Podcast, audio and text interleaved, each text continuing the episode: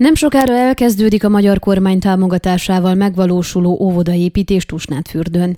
Nem megfelelőek a körülmények Tusnádfürdőn a korszerű óvodai oktatás számára, legfőképpen azért, mert a tanintézetnek nincs udvara és a főút mellett helyezkedik el.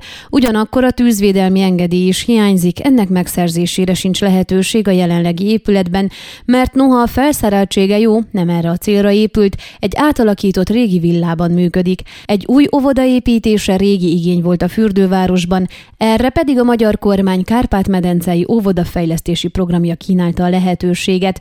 Első lépésként egy megfelelő helyszínt kellett találni, ezt a Kárpát-medencei óvodafejlesztési program több alprogramját, így zöld mezős beruházásokat is megvalósító Romániai Magyar Pedagógusok Szövetsége vásárolta meg a Kovács Miklós utcában. Ez a telek jóval kedvezőbb adottságokkal rendelkezik, udvar és játszótér kialakítására is van lehetőség az utcára néző majdani mostani épület mögött. A beruházás kiviteli tervei elkészültek, a munkálatokat korábban meg szerették volna kezdeni, de az építkezési engedély kibocsátása és a különböző szakhatóságoktól szükséges jóváhagyások beszerzése hosszabbra nyúlt a vártnál. Bugyka Zsolt Tusnád fürdői polgármester szerint a folyamat már a végéhez közeledik, így előre láthatóan szeptemberben ki lehet adni a kezdési utasítást is. A szándéka az, hogy az idén kezdődő építkezést jövő nyáron befejezzék, így a jövő ősszel kezdődő tanévben már az új óvoda fogadná a gyerekeket.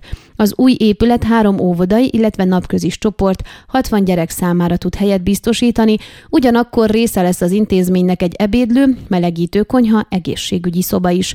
A városvezető korábban kifejtette, fontosnak tartja, hogy napközi otthon is működjön Tusnádfürdőn, jelenleg ugyanis ez hiányzik, igény viszont van rá.